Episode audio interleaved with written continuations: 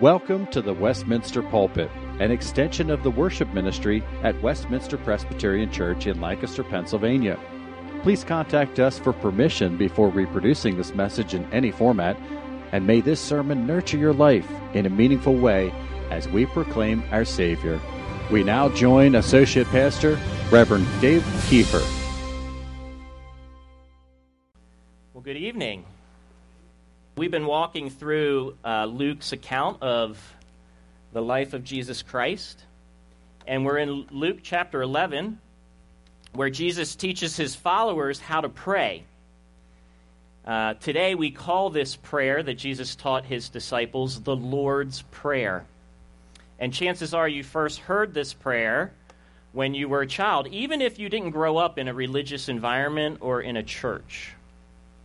Now, if you're like me, you learned the, the Lord's Prayer in Old English, right? King James English, which tended to complicate it, tended, tended to complicate things for you as a child. I know it did for me. I was very confused.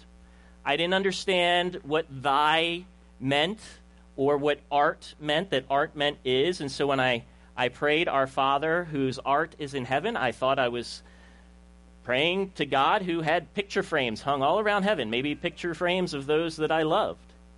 And, and the Old English gave it a very formal sound, probably more formal than, than Jesus intended, for the language is very familial. Did you have the same type of uh, early interaction with the Lord's Prayer? It's something that many of us have said over and over again, but, but this evening, we want to dig in and really reflect what, what does it mean? What is it that Jesus is teaching us in the Lord's Prayer? And so we pick up in Luke chapter 11, verse 1. And uh, here we have in verse 1 that Jesus was praying in a certain place.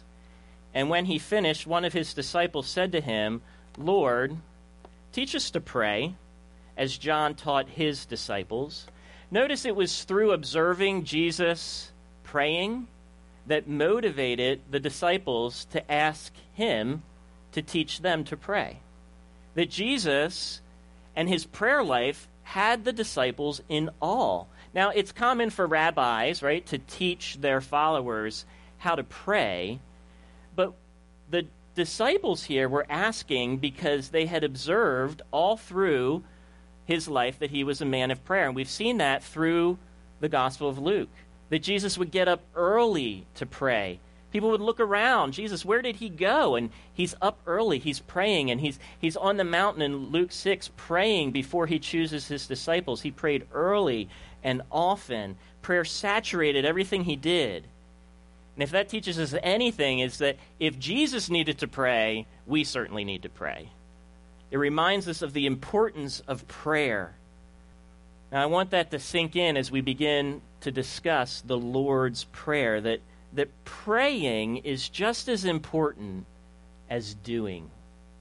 Praying is just as important as doing. Now, before I continue to read Luke's version of the Lord's Prayer, you may notice as I'm reading it, it's, it sounds a bit strange. Because there are actually two versions given to us in the gospel accounts of the Lord's Prayer.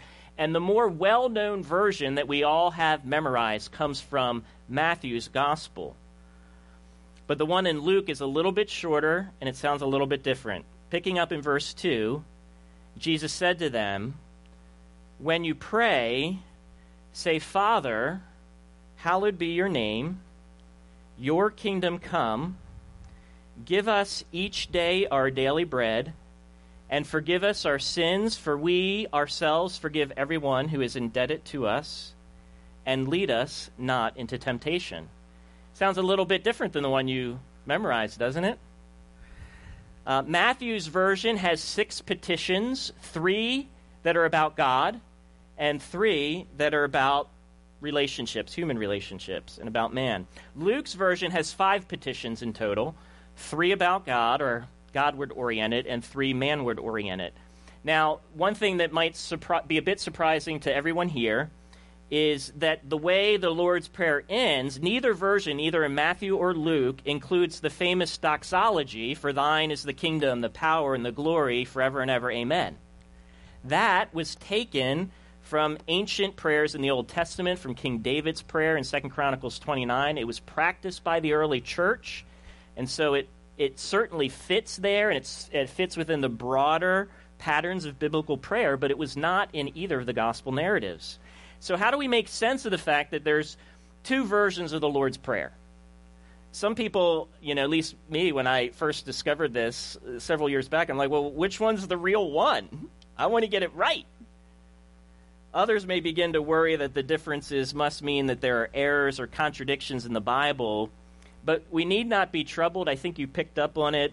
And we were reading these two versions. While there are some differences, the prayer is essentially the same in both Gospels. And the reason for the differences is because Jesus is teaching uh, people how to pray on two different occasions. And, and good teachers, right? They always repeat themselves. And they rarely say the same thing twice in exactly the same way. Sometimes they expand on ideas, sometimes they summarize ideas. It all depends on the situation and who they're speaking to. So in Matthew's version, Jesus teaches the Lord's Prayer when he's in Galilee, and it's embedded in his most famous sermon, the Sermon on the Mount. But here in Luke's version, Jesus is teaching his prayer much later in his ministry when he's on the way to Jerusalem and he's stopped by disciples who feel like they're missing out on something about prayer.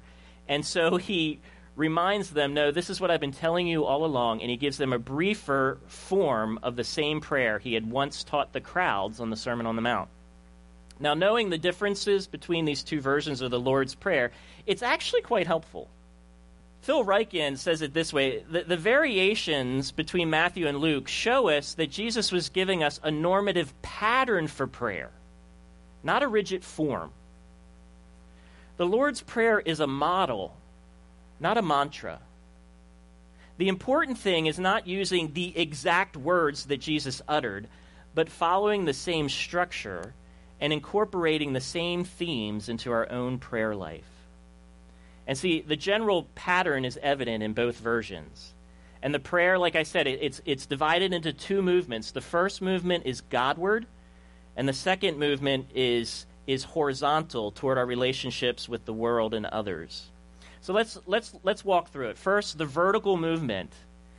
There's a preface in this vertical Godward movement, and there's two petitions. The preface is Father, and the two petitions are one, hallowed be your name, and your kingdom come. Now, Matthew expands on that second one with a third petition, your will be done, which actually explains the second petition. Let's walk through it. Jesus first encourages his followers to approach God as their Father, as beloved children. Now, this is remarkable that Jesus wants us to approach God with the same sense of confidence and expectation of welcome as a young child would approach a loving human father. Now, unfortunately, that doesn't connect with everyone in our world. I, I work in campus ministry, and when you work with young college students, that's the first time in life they get away from home, and sometimes home was not a good place to be. It was a dangerous place, an abusive place. It was very common for Marty and I to work with college students who were just beginning to realize how broken home was and how abusive it was. And so when they would read the Bible about God being a father, it, it didn't connect to them. And one of the things that, that they often needed before it would connect was to be welcomed into homes where they, they saw a healthy relationship, where children delighted and were excited to see dad, and where, where dad cherished his children. And those of you who grew up in homes like that, maybe it's easier for you to make that connection. But even with earthly fathers, no, how, no matter how great they are, and you can ask my kids, I'm a pretty great dad, but, you know, you disappoint your kids and you frustrate them and you fail them. And, and that's why the second way and, and the ultimate way we correct our view of fatherhood is, is we look to God's revealed word, for in it, God presents himself as the perfect, loving father who really cares for his children and seeks to know them and walk intimately with them. And he knows what's best for his children. And he gives them what's best, even if they don't want it or think they need it, but it's best because he loves them and he disciplines their, his children out of love. And so, this is how Jesus encourages us to come to our Father when we pray, to approach Him as a beloved child. And, it, and this posture, it impacts and directs every other part of the prayer. So that when we pray, Hallowed be your name, we're not just saying this to some strange, majestic God that's a force, but as a Hallowed be your name as my Father.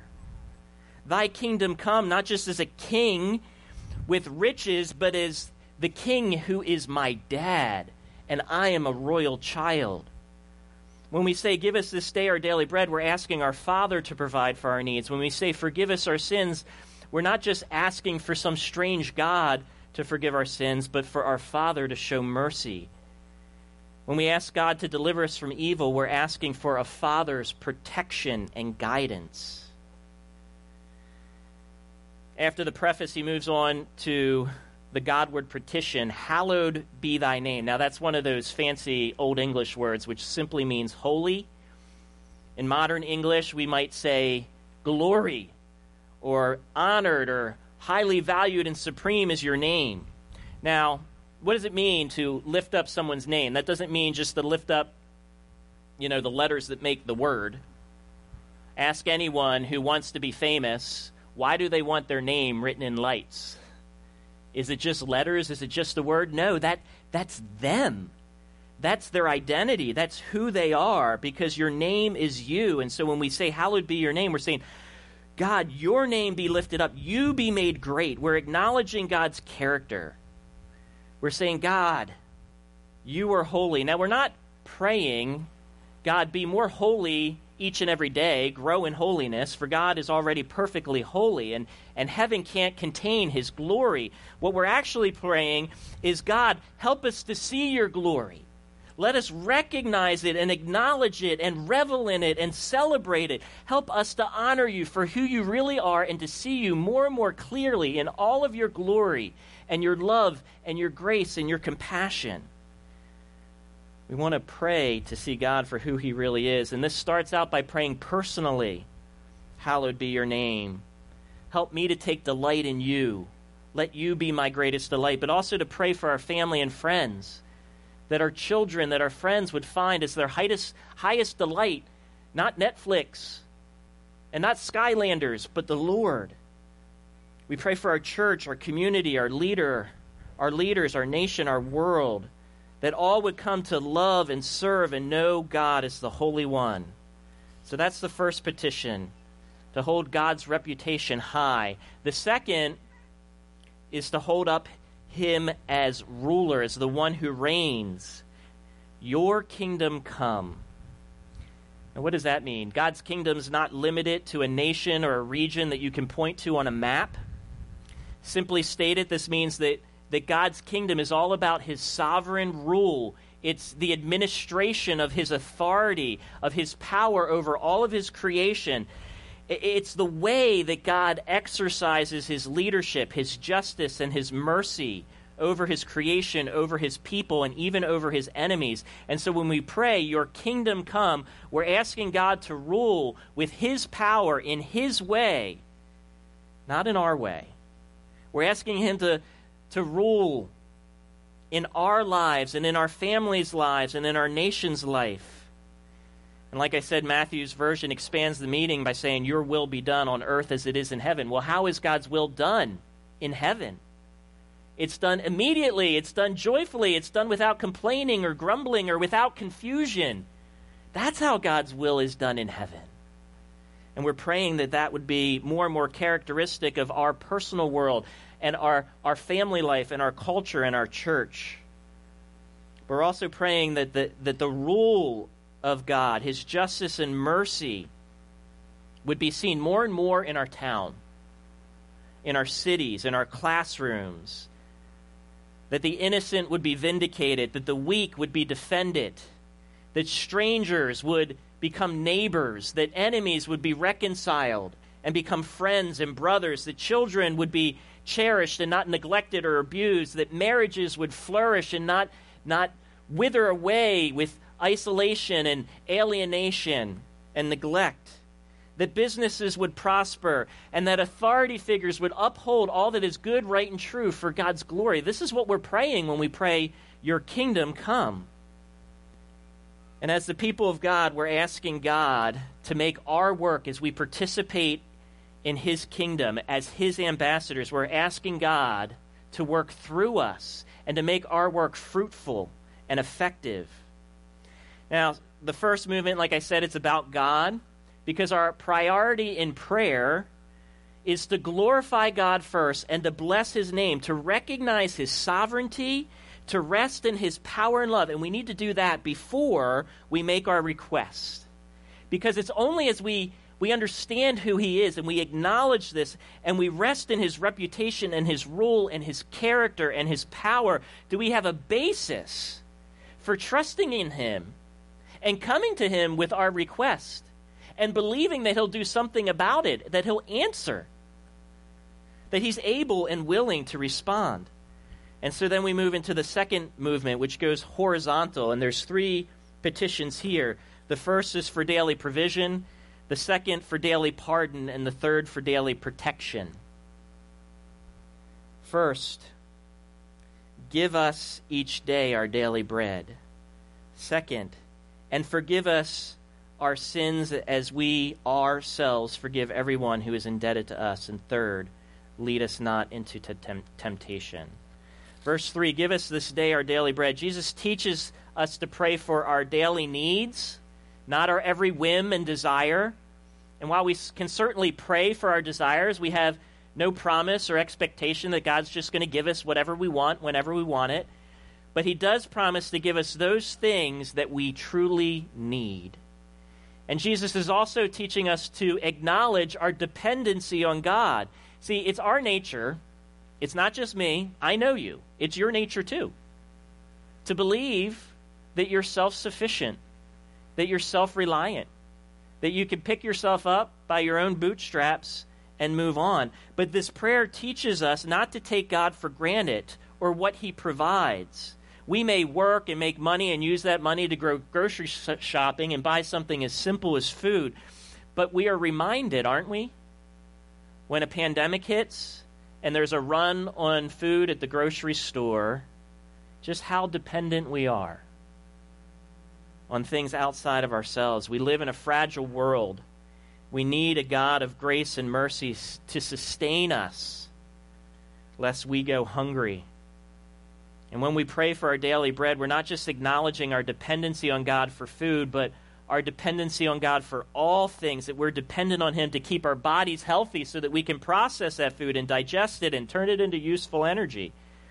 But notice, too, Jesus is teaching His disciples to pray in the first person plural. He doesn't say, Give me my day, my daily bread. He says, Give us this day our daily bread. Jesus is reminding us not to pray selfishly but to pray in community with others, to pray for their needs, to be alert to it, concerned about it, to pray with and for each other. That's the pattern that Jesus calls us to, to encourage one another as we go before God to say, What needs do you have that I can take before our Lord? And it's not just material needs that Jesus tells us to pray about, but relational needs and spiritual needs, right? We pray for our daily bread, but second, we pray for daily pardon. Forgive us our sins as we forgive everyone who is indebted to us. Jesus' prayer here plainly acknowledges that we need forgiveness. We are sinners, each and every one of us individually in our own right. And as a community, it only gets worse when you put sinners together. And we must not allow our conscience to harden so that we become apathetic or indifferent or start to redefine what selfishness is or what sin is or what sexual immorality is or what pride is. We must let God's word define those things and remain soft to our moral failures and confess them and beg for forgiveness. For we need a God of mercy and grace every day. Now, Jesus makes a connection here. Did you notice it? Between the forgiveness we receive and the forgiveness we give. And it almost looks like he is saying that the forgiveness we receive is dependent upon or conditioned upon the forgiveness we give. But we must remember this is a communal prayer. And if we know the gospel, we know that there's nothing we can do to earn God's forgiveness. That's freely given to us through what Jesus did when he came and paid our debt in full on the cross. If we could earn our forgiveness, why in the world did Jesus come and hang on a cross and die to pay for our sins? But this is a communal prayer, so it's not a condition for forgiveness, but in reality, it's a proclamation. It asserts that we forgive people who owe us, that we are people who forgive those who are indebted to us. It's a petition that acknowledges sin, not just our own, but the sin of our community, the sin of others against us. That when others do us wrongly and they put themselves in our debt, that we will forgive just as we have put ourselves in God's debt, and He has forgiven all of our sin against Him. See, thankfully, in Christ Jesus, God has forgiven us all our sins if we accept that payment on our behalf. It was a costly sacrifice.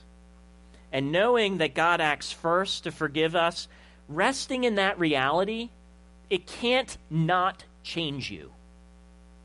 There's no such thing as non transforming grace. Grace transforms.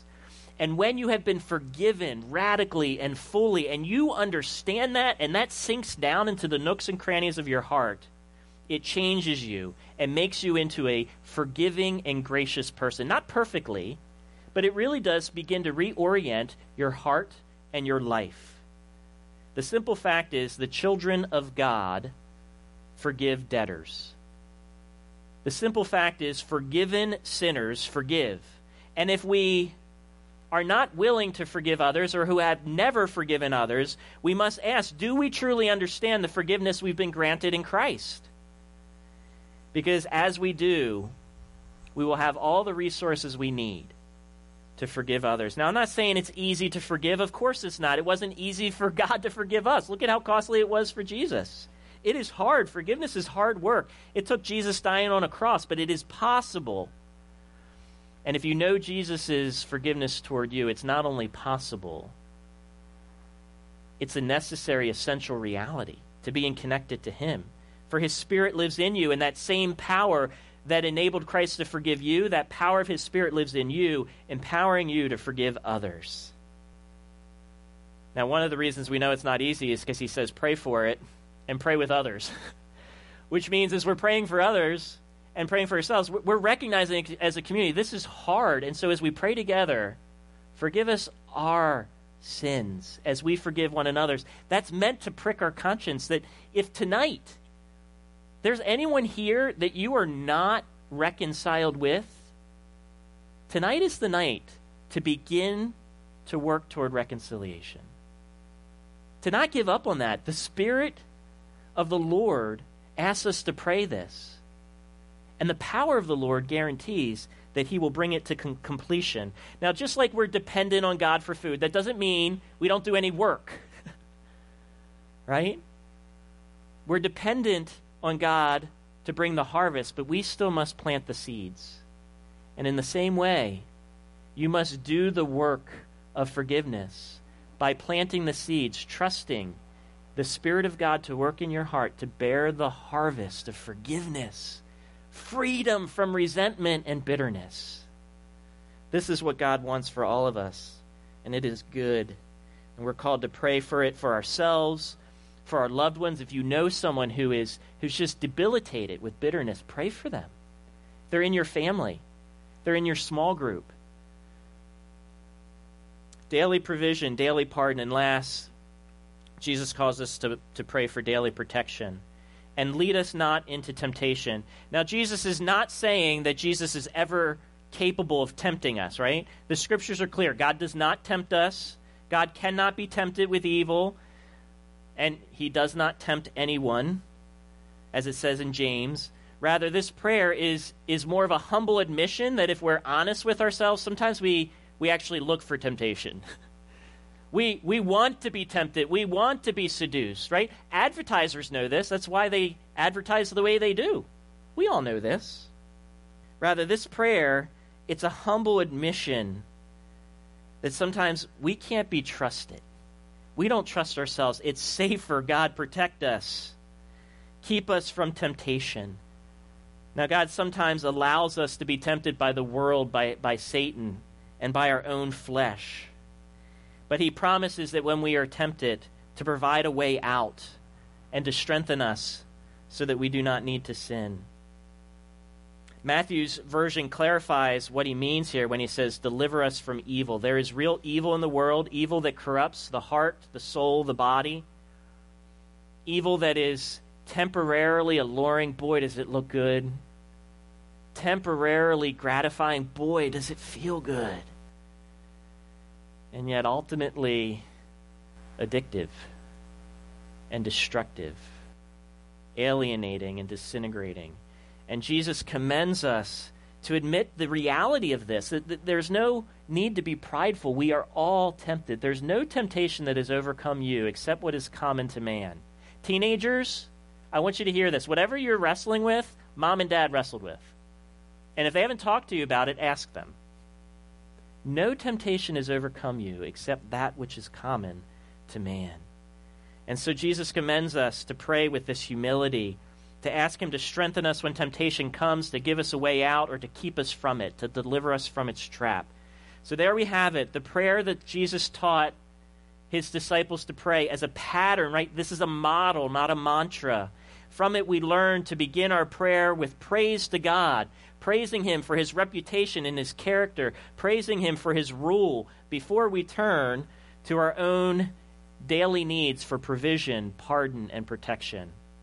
And as we pray this prayer in a world that is secular and godless, we choose to give God glory.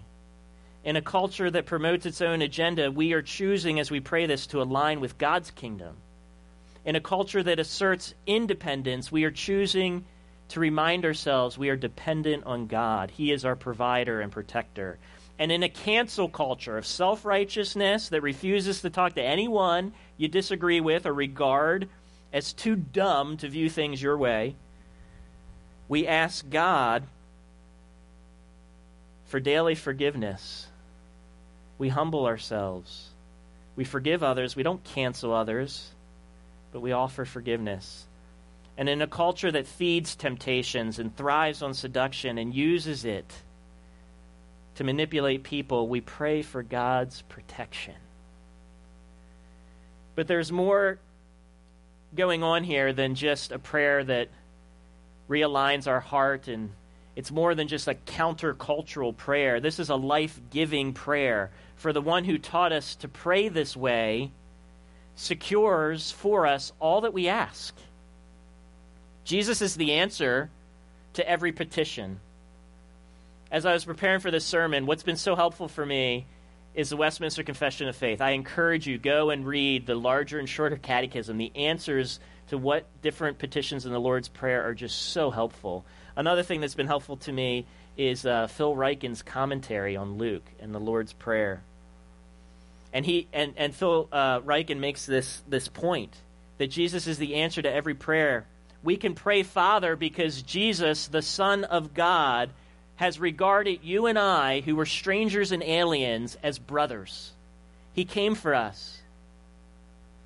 And through his life, death, and resurrection, he has paid our adoption price so that we can be adopted into God's family.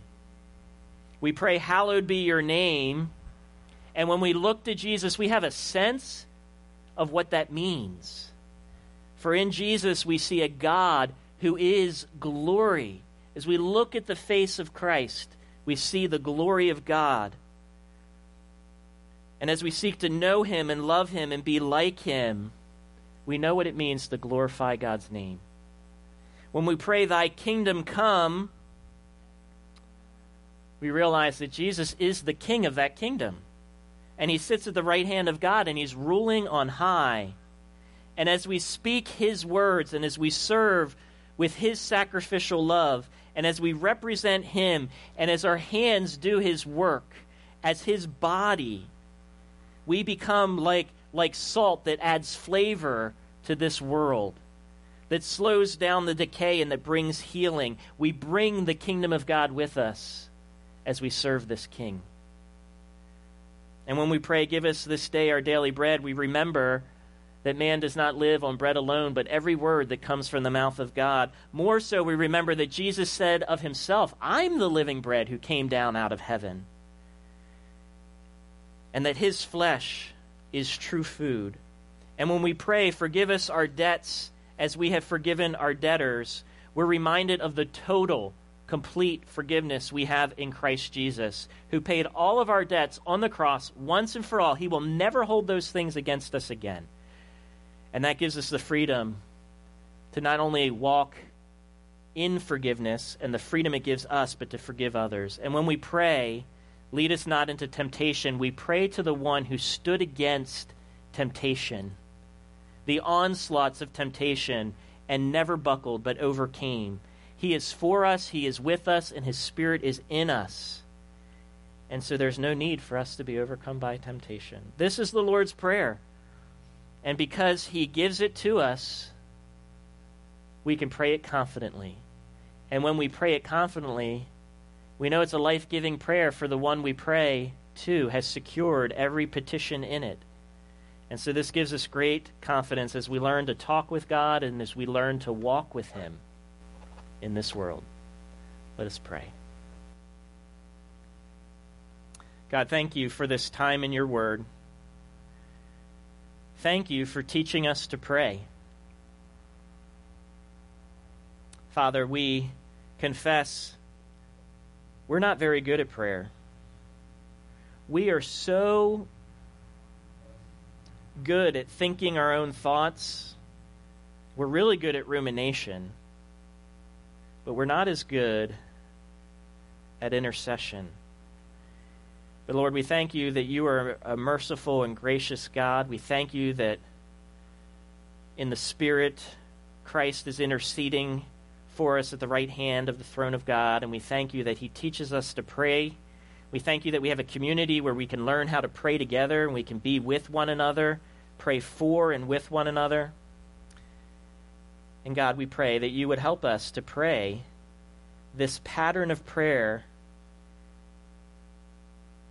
in more consistent, more heartfelt, more regular ways, and that as we do, you would strengthen our relationship with you, and that you would strengthen us for your service in our family, at work, in our church, and in our community. We pray this in Jesus' name. Amen. The Westminster Pulpit is courtesy of Westminster Presbyterian Church in Lancaster, Pennsylvania. You are welcome to worship with us on Sunday mornings at 8 or 11 a.m. To learn more or have questions about the gift of salvation through Christ Jesus our Savior, contact us at westpca.com. Thank you, and may Christ be glorified through this ministry, the Westminster Pulpit.